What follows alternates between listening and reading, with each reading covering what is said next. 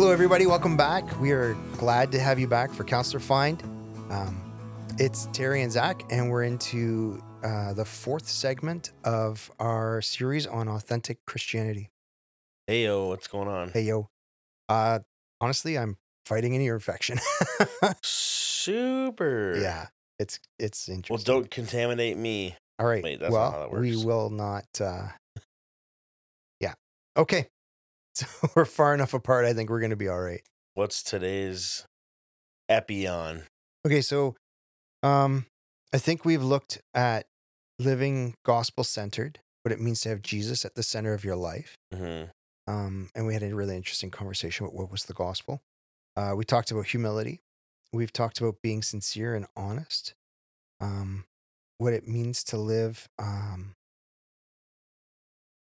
not with pride or self-worth, not finding ourself as Mhm. the center of who we are. So much of what we see in our culture is self-defined. hmm Uh, and then we talked about being pure, how we um, we live in a culture that wants to rewrite the gospel in our image. We want to say this is what God meant Right. from my point of view. This is what I'm okay with. God being. So today, um, you wanted to talk about having the will to change. That an authentic Christian is one who is following in the footsteps of Christ and willing to change. Yes. So where are you hoping to go with this? Willing and able to change. Willing and able. So what are you thinking? Like, do you have a, a Bible verse that's inspired this? Nope. That that this is the one that says to me, this is why. Oh no, Not a Just- specific verse. No. Nope. Nope. Not really. No, I don't know. not really, Just eh? the Bible in general. The Bible Um, in general. I could try and find, I guess, a verse, but um, I didn't really have a specific one. Um, more of just like a, I guess, like a. It's kind of a recap or a. Um, it brings the other three together. I think of like all of these things you could probably fake at least for a certain period of time. These are things you could you could put on as an act, but at the end of the day, those things, if they're truly in your life, they will cause change. They will cause repentance. They will cause sanctification. And they will cause, like, I guess you will be able to see that in people. And so it's like chicken or egg, I guess. But, like, that's like a piece that should be there. They're all kind of tied together in this last. You could, if you could, you can maybe think of somebody or yourself or whatever, and say, "Oh yeah, I think they have a gospel-centered life and they're sincere and they're humble." But no, I've I've known them for five years and I've never, I've never seen change in them, or I don't see change in myself. I don't feel like I've changed over five years. I don't think that I've done any sanctification. I don't think that you know i'm still struggling with the exact same sins i've made zero progress in those i'm still um tempted by the, i don't know the same things or this i'm still e- as easily tempted by the same things or um my i guess the where i lack in the fruits of the spirit that's where i was trying to get at where i lack in the fruits of the spirit i have gained no progress right um like the, i'm not i don't know i don't want to make it like a formula or like say that like this is exactly how you know if someone's a Christian or not. like that's not the point of it. But in reality, like if, you have Christ in your life, that should affect you as a person. And over time that should affect that effect should be visible. Okay. So I'm gonna what you're saying there about the fruit of the spirit. Yeah. Okay, so I'm gonna I'm just gonna come at this. I'm reading from Galatians five. Okay. Um and I'm gonna start at verse 16. I'm gonna go to 23. So the fruit of the spirit.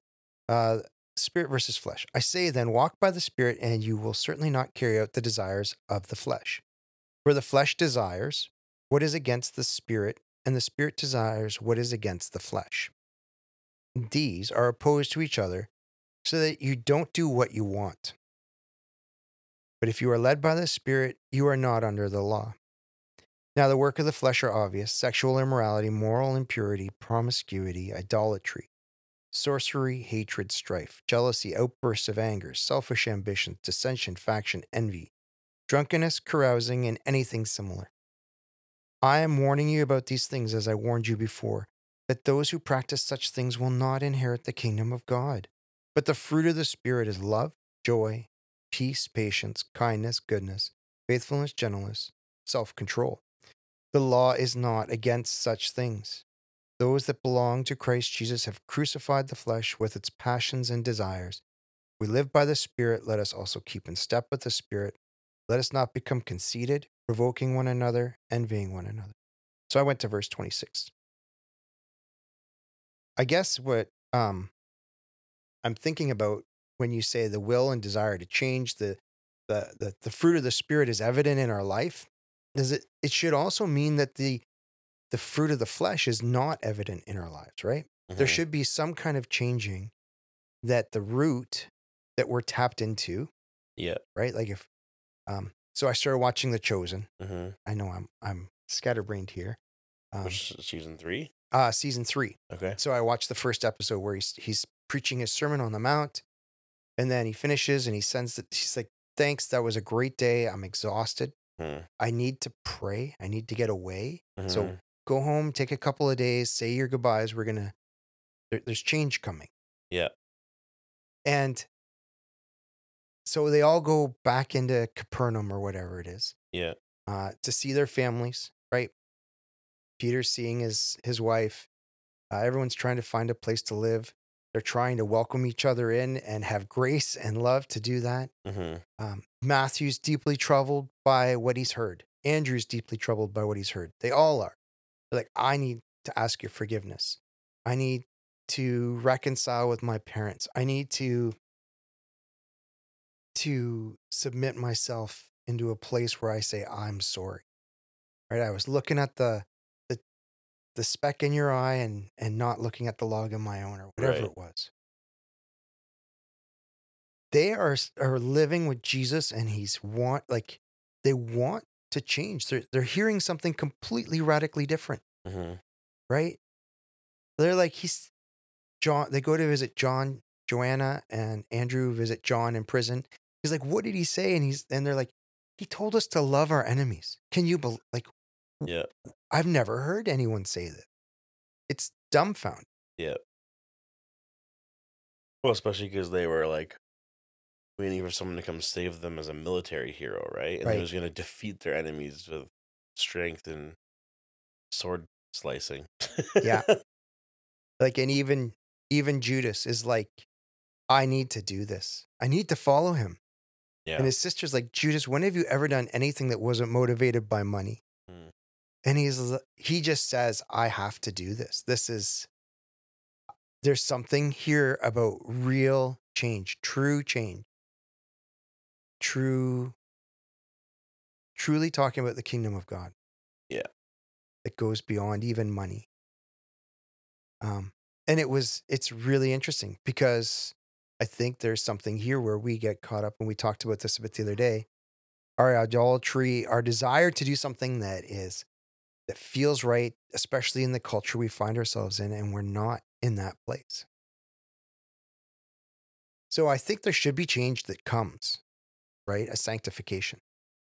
All of this to say, I've been wrestling with, we were talking last week about, you asked me, what would I suggest you do if you're asked to wear an armband um, to support something that you don't uh, feel the conviction to support? And I said, well, if your heart tells you you should stand against it, you should stand against it. And I think, I think that's the right answer. But to do that, to do that in love is really hard. Yeah. and I've been reflecting on that. And some of, um, some of the people will listen to that and say, like, it's not about hate. It's about saying, this is what I see in the Bible. And, and I'm convicted on that biblical, uh, the, the biblical narrative, uh, traditional Christianity, the theological understanding of, of God's desire and design says this is not right. Yeah. But I've been convicted too. Like, I think we're so quick to condemn one another. Like, this is what I read, and bam, this is where I stand. And I was thinking about the story of Naaman uh, in the Old Testament. Um, we, I'm sure we've probably taught this as a Bible lesson Mm, in the last seven or eight years that we've been here. Um, so he comes to Elisha. He has leprosy. He's not an Israelite. He comes and he says, uh, My slave told me to come to you. You could heal me. Your God could heal me. And Elisha says, Go and wash in the Jordan River. And he's like, I wanted a miracle. I wanted something profound. I wanted, I wanted you to, to rock my world with a miracle and cure me of my leprosy. And it's something simple. Are you willing to be obedient to the point of washing in a dirty river seven times? Going in, coming out. Like, would you go into Conestoga Lake here at camp Wow. seven times? Can't come out of that thing clean. and you're going to go in there and you're going to come out clean. I know. And that's the thing. And that's what, that's the response. And he, his servant says, you know, if he'd asked you to do some kind of military exploit or to conquer a nation, you would have been all over it. But he's just asking you to go and wash in a river. Yeah. Do you really believe he could heal you? Is it not worth trying? And he does it, right? And he comes out and he's clean and he goes to Elisha and he says, This is amazing. I want to give you gifts. And he's like, No, just just serve the God of Israel. And he's like, Well, I will, and I'll I I dedicate my life to him. But I need to go home and work and live. Mhm. And I serve my king and I'm his right hand. And when he goes in to pray in his temple to his God, I need to be his right arm. Will God forgive me? And Elisha sends him on his way and says, Go in peace. And there's something there, like sometimes we might find ourselves in a place where you're like, I don't agree with this, but it's also not unloving, like the act that you're engaging in. And I think this is where missionaries often find themselves, right? I'm in Right. I'm in Pakistan and I'm sharing the gospel in a Muslim country. And so when they go to, to worship on Friday, everybody goes to worship on Friday. I'm not going to stand there and condemn them. I'm not participating. I'm not praying to Allah, but I can engage in worship to, to God within the culture that I find myself to bring a message of God's love to them.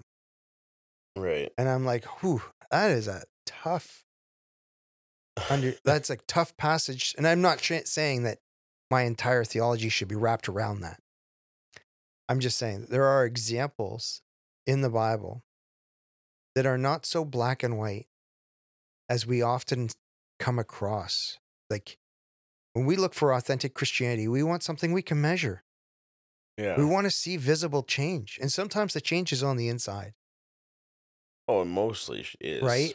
Yeah. And we're like, Naaman, you need to stand up. He's like, it's all or nothing. It's black or white. And he's like, whoa, I'm, I'm still living there.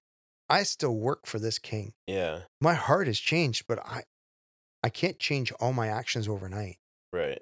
It's not that I don't love God and I want to serve him. It's that I'm not in a place yet to take this stand. Well, there has to be some sort of outward expression, right? But he has. He said this. He's verbally said this. This is where I'm at. This is the change I want to make. Who are we talking about now? Like Naaman says this. oh yeah, yeah, right? yeah. No, I'm just saying. You said it might. We might not see it, and I agree. We might not always see the change that's happening, but at the same time, there should be at least some form of outward expression of the change. No. I Think. I don't know. I think it, it can be really incremental. It can be a one degree change.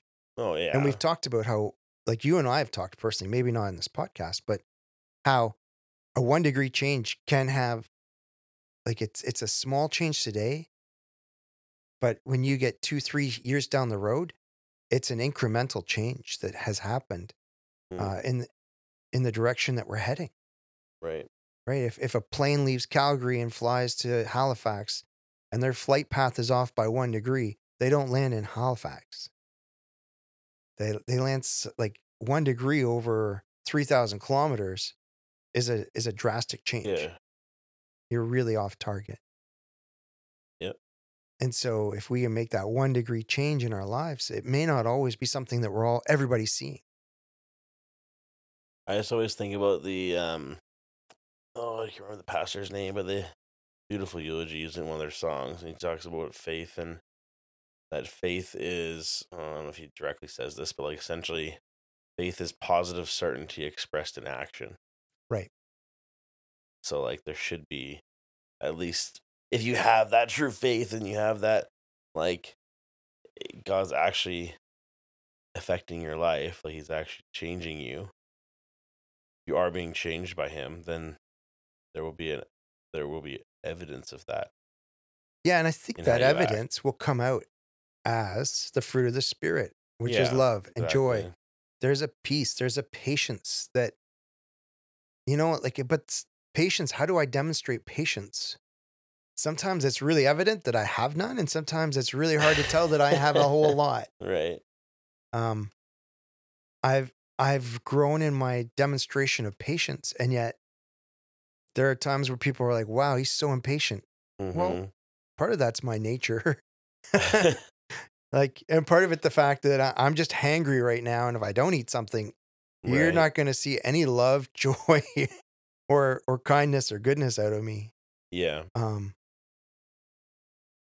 because I'm hangry, and I'm just gonna Right. but but there's a faithfulness there's a gentleness there's self-control like these are all things that we should see and as evidence yeah, I agree.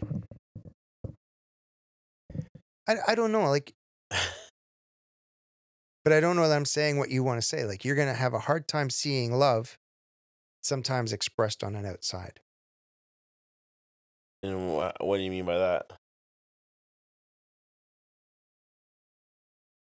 well sometimes the evidence of love may just be like if we back up a bit here um outbursts of anger selfish ambition dissension and factions and envy my growth in love may just Mm. be less evidence of the flesh having control. Sure. i have i don't have that jealousy. I'm not working into strife.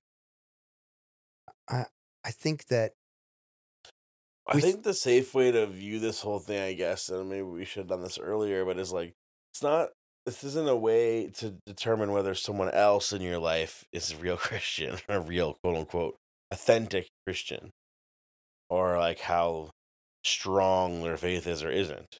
It should be a, a discussion or a like um a thought process for yourself, right?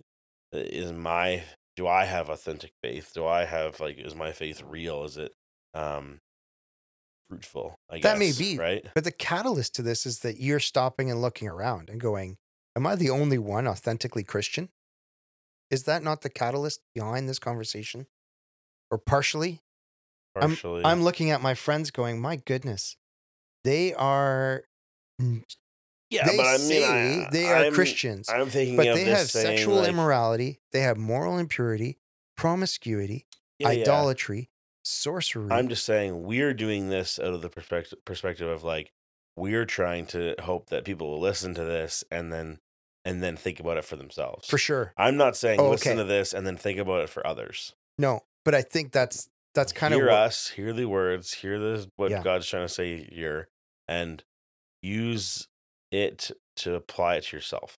yeah. Wouldn't really worry about applying this to other people.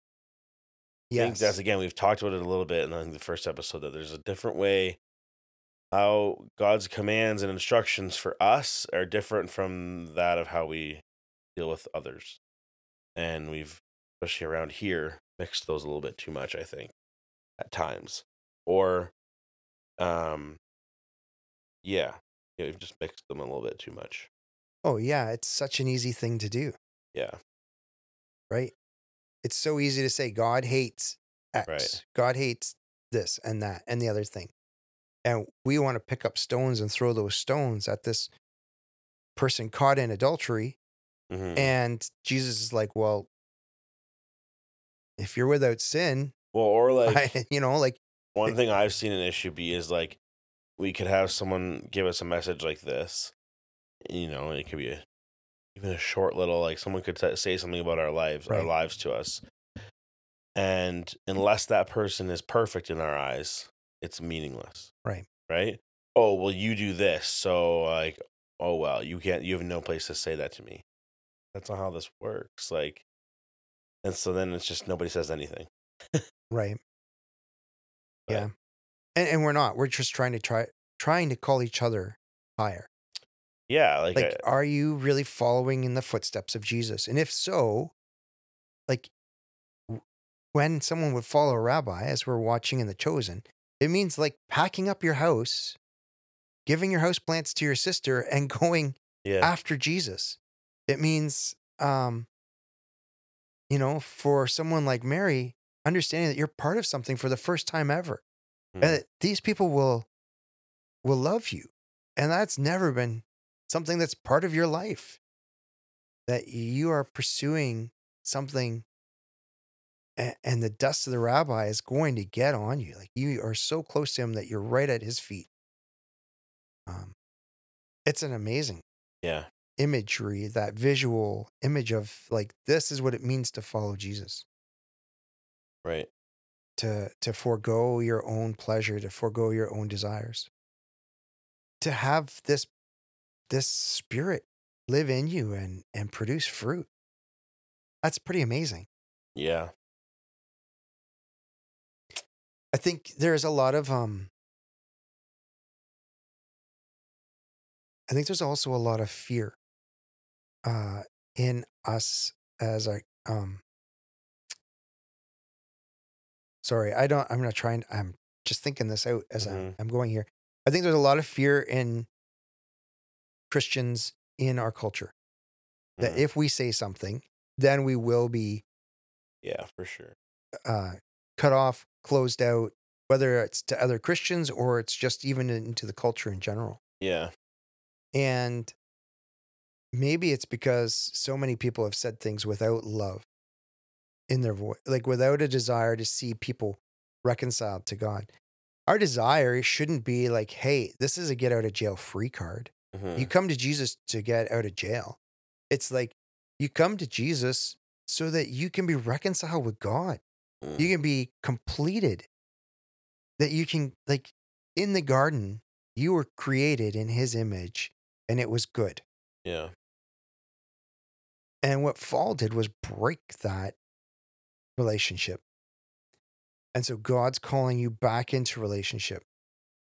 And his kingdom is about restoration and caring for the poor and the needy the, the meek and the humble that the brokenhearted and the um the poor of spirit will will have have riches will have joy.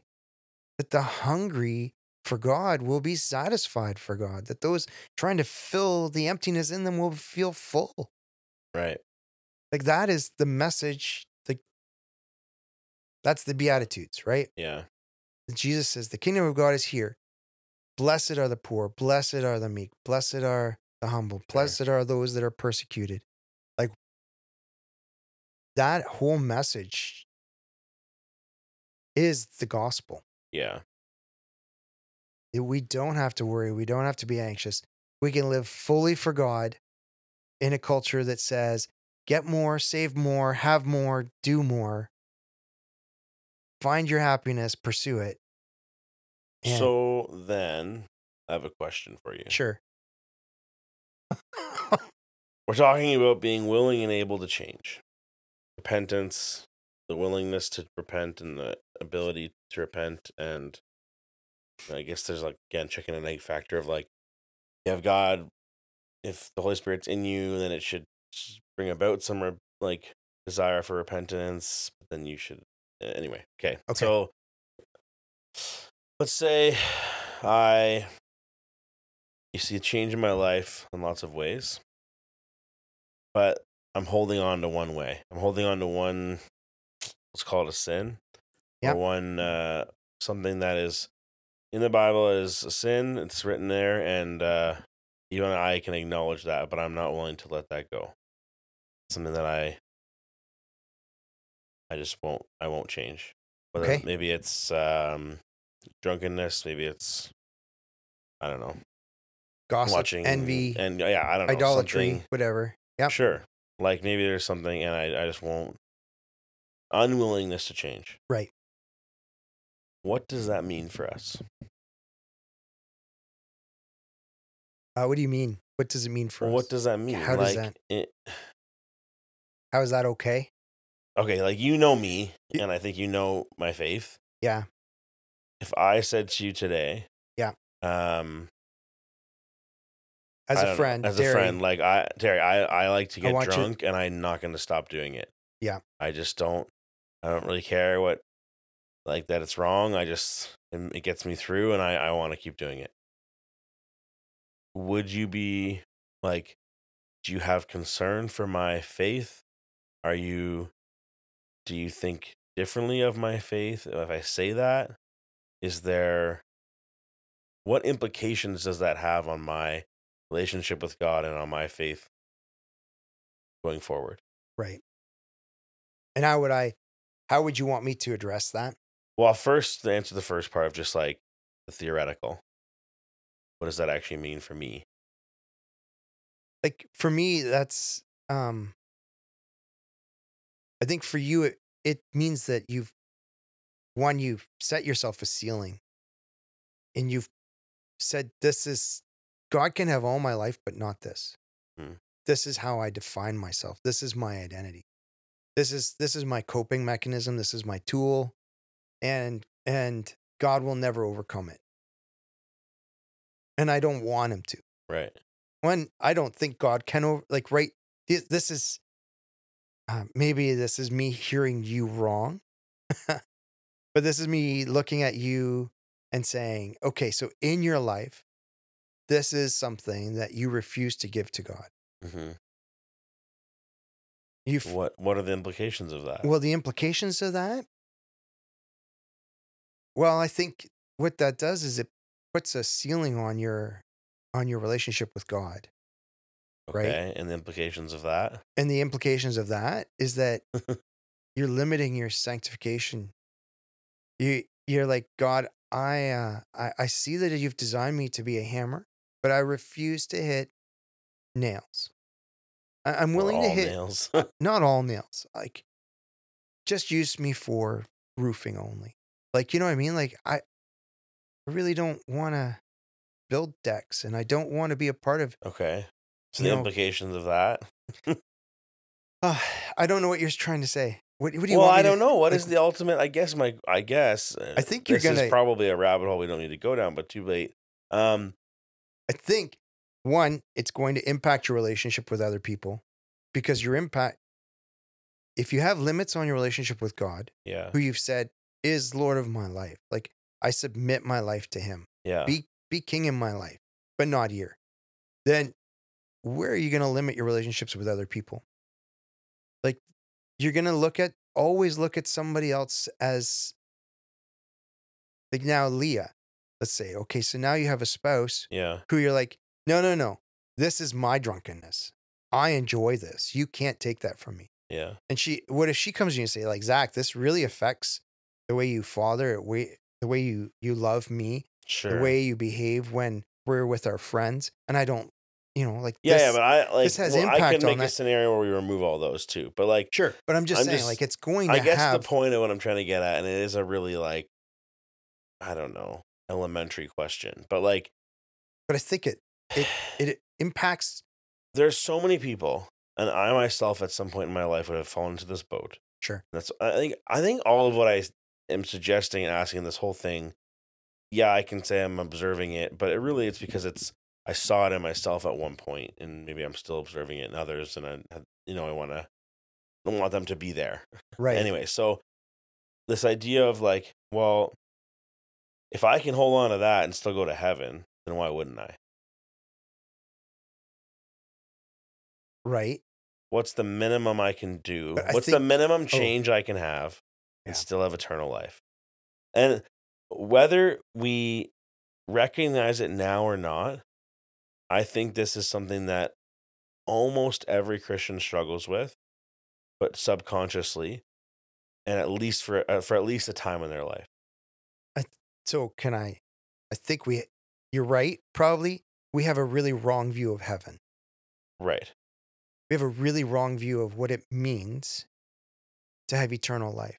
Okay. I think we have been fed this Hollywood, popular Christianity, uh, Valhalla, Sure. right? Yep. This this um Yeah. there's a lot of Valhalla and uh what is it? Paradise as defined by Islam and Hollywood like devil and angel on your shoulder, pearly gates and lake of fire. I think it's it's wrong. okay, but don't what think is that's what heaven but is. what is the what? What are you saying? What does that matter for this question I asked?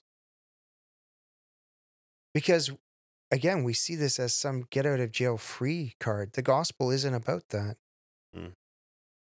The gospel is that the, the kingdom of God is here right now. That you and I are partners with him in building his kingdom. Here and now. hmm That the new Jerusalem comes to earth. Like this is this is this isn't just a waypoint. This was made for us to flourish. Yeah. this earth that we are on. And our relationship was with him in the garden, working with him and caring for the earth and one another. And that's not where we live. But that's heaven. That's that is heaven. Like side by side with God, remaking, restoring this creation. Like that's Colossians, that's that's Revelations, that's that's God. That's Jesus saying, The kingdom of heaven is now, right Yeah. here. Today you are with me in paradise, right here, right now. Come to me and no rest. Come to me and no fullness. Come to me and, and not be hungry. No. So what are you saying then? Like, eh, what is relate this back to the question? I think what what am I saying? I don't know. I'm trying I'm trying to process this as we as we talk. Yeah. I guess because it's like eh, the other way to word it would be like, how imperfect can we be still have eternal life? We know we're never Yeah. going to reach perfection. Because I guess, and I, I I, know, I know what I would say. I have an answer of my own, but I guess I think the this other, is both and, right? yeah, And that's the whole paradox of it. Is that the kingdom of heaven is now it is a the ki- paradox, isn't it? and the kingdom of heaven is coming. Yeah, And so I am made perfect in my flesh right now. And yet I will also be transformed into a perfect body when Christ returns. hmm So there's both and. It's it's almost there and not quite right. at the same time. I guess looking from this lens too, it's like we know this idea of like following Christ is a sacrifice. We have to sacrifice things and parts. Like there's there's sacrifice there, and so like the natural human flesh tendency then is to at least subconsciously ask the question, well, how much do I have to sacrifice? What's the least amount I can sacrifice to get there? Because like, why would we want to sacrifice it all if we don't have to, right? Like we mm, like the Right. worldly and fleshly things that we have. Like that, those are what we desire. That's what we're, we were we were born to desire things of the flesh, and so we do. And so that's- our natural fleshly desire is to want those things, and so we want to keep as much of that as we can. Do we not? Right. And so what we've said is, but this I like how this is. Yeah. I can't believe, God, that you could have something better.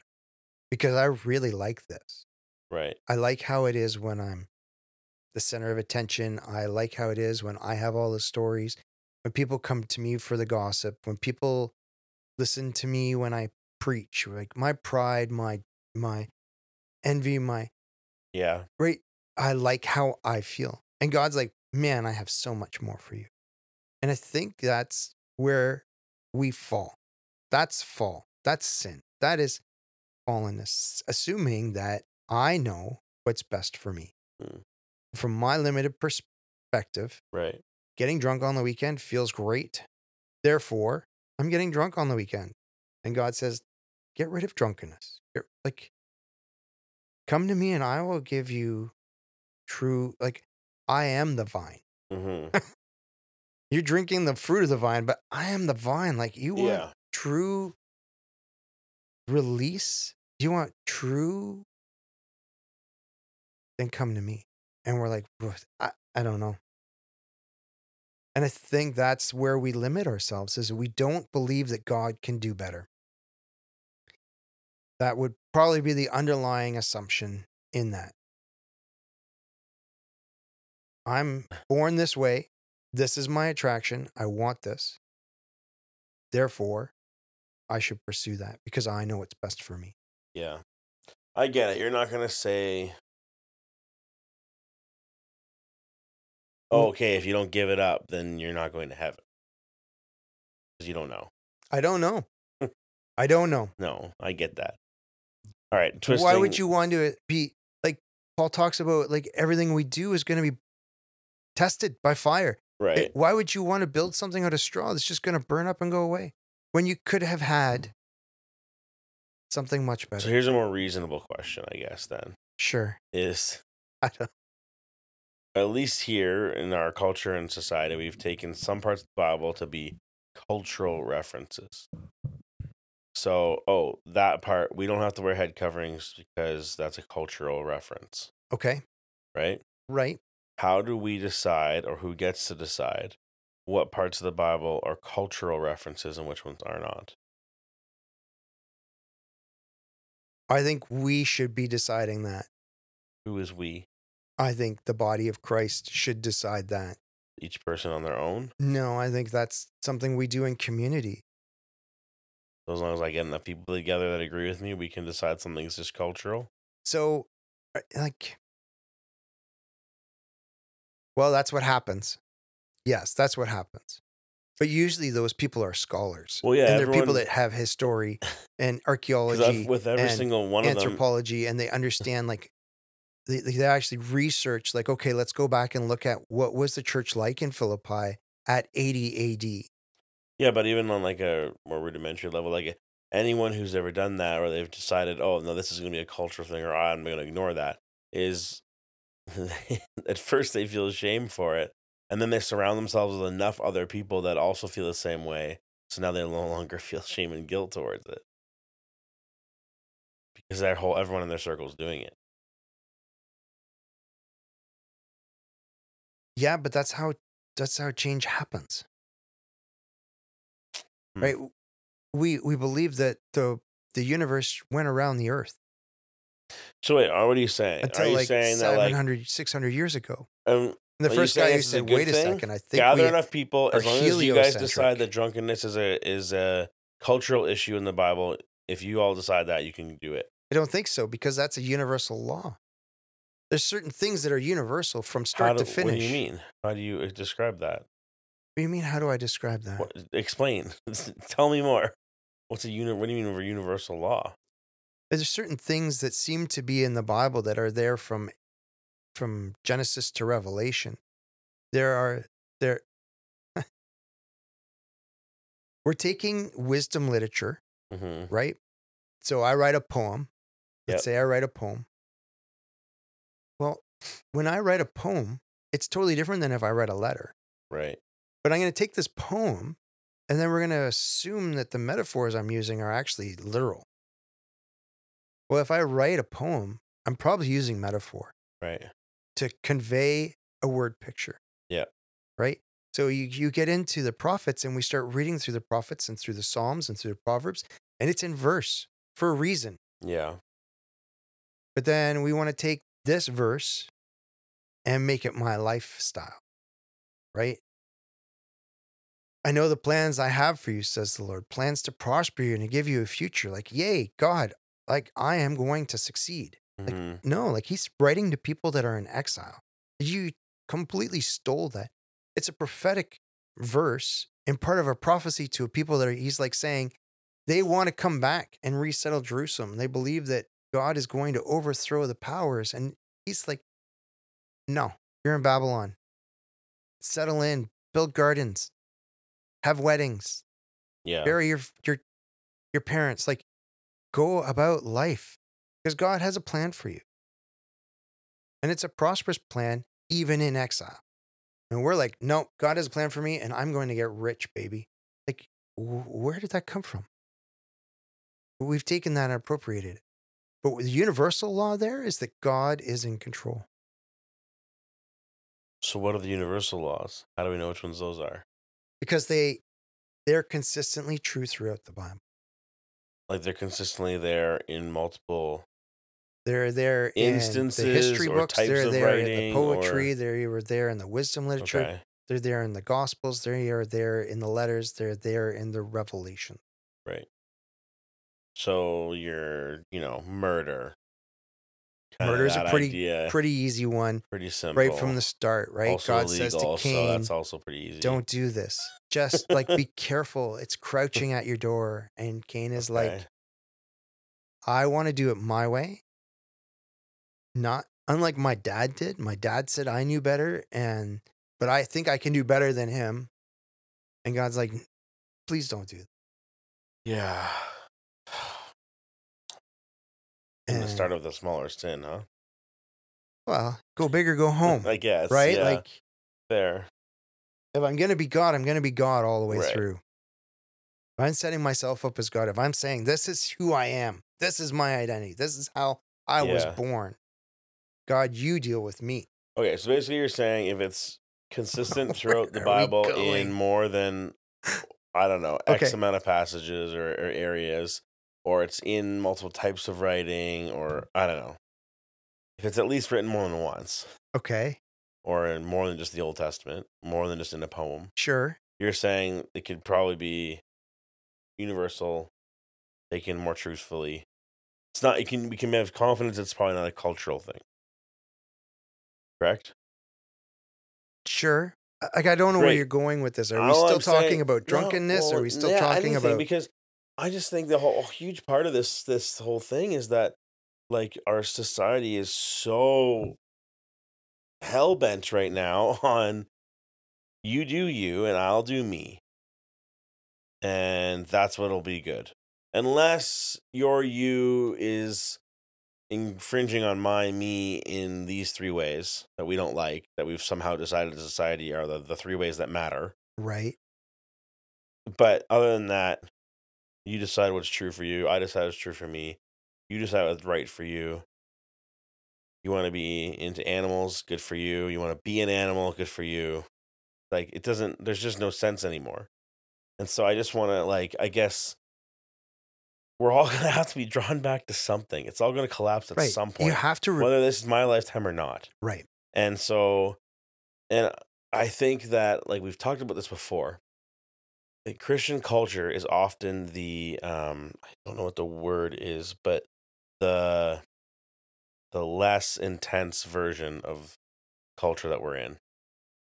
Right? So, um if I look at myself growing up right. like There's a sense of morality that guides it, so it's not quite as extreme as the current culture, yes, so like but it still often reflects the current culture. values, beliefs, and morals that me and my church friends held growing up Yeah. were X, Y, Z, and along a path that were this many, you know, three steps away from societies. But then society shifted to be more extreme or more more sexual, more weird, more worse, less Okay. less biblical right. and i think that the christian ones follow they don't they don't the gap doesn't get bigger the gap doesn't necessarily stay the same but it doesn't get it doesn't it doesn't get that amount bigger Right. society shifts four steps to to one way that gap doesn't go four steps bigger maybe gets two bit two Right. steps bigger because christian culture also shifts Right. And so someone digs in and says, "No, the Bible is is it." yeah And so and now it's got to be right. yeah so that's anyway our what i'm tendency. That's why is you i get that tendency to legalism. Yeah, Like, so what I'm saying is, read I think this, this and isn't therefore, just this isn't just a societal or like outside of Christian culture cultural Right. issue. right, right, Like the issues that happen in our society, in and around us, in our high schools and in our workplaces and with our friends and even in our churches, they affect like everybody in every in every culture. Like they don't, they're not just like they're. It's not like we like have just two different cultures that exist. Um, coexist without any sort of um, overlap or influence on each other, right? and so they do influence each other. And unfortunately, the non-Christian one is doing a lot more of the influencing these days.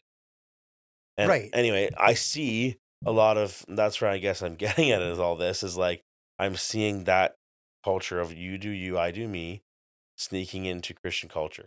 Right. And so we're losing sight of no, there are absolute truths. There are um There are use uh, universal truths Yeah. that we need to recognize and uphold and I guess I would say adhere to. But we're starting to creep into this mindset of like, you know, oh that's not right for me. That doesn't work for me. And or maybe the idea of like, well, cultural, right? Oh, it's all cultural. That was good for your culture when you grew up, Zach, but that's not how it is anymore. Well, so can like on that cultural moment, like that cultural context, we are in our culture. hmm When I read the Bible, I'm reading it through my Western Canadian eyes. Yeah. My can my Central Ontario Canadian grew up here, affluence around me.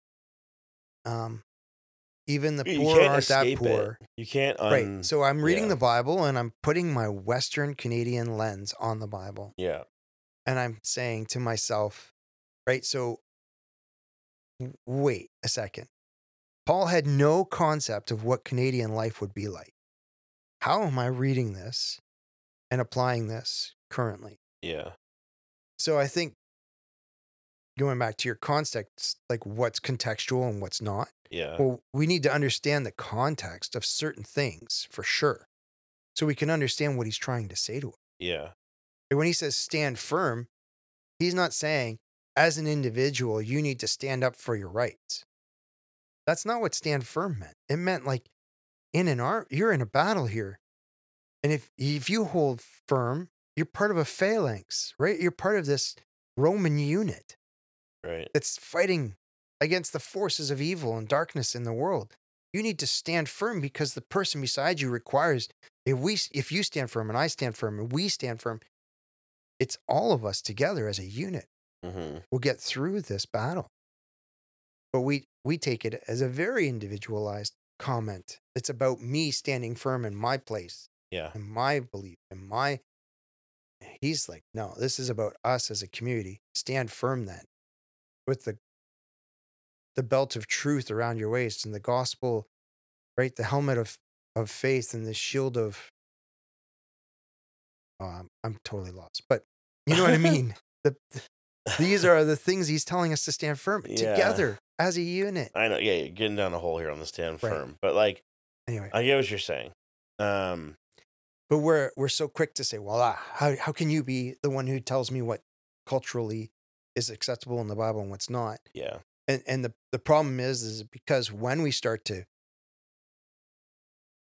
we try and make the Bible fit our Western view, and we say, well, this is cultural, so I can reject it. Well, well, no, like time out. Why was it said? What was the cultural context for? Is it a universal truth? Is it something we need to apply to us, or was this just for the church in Ephesus?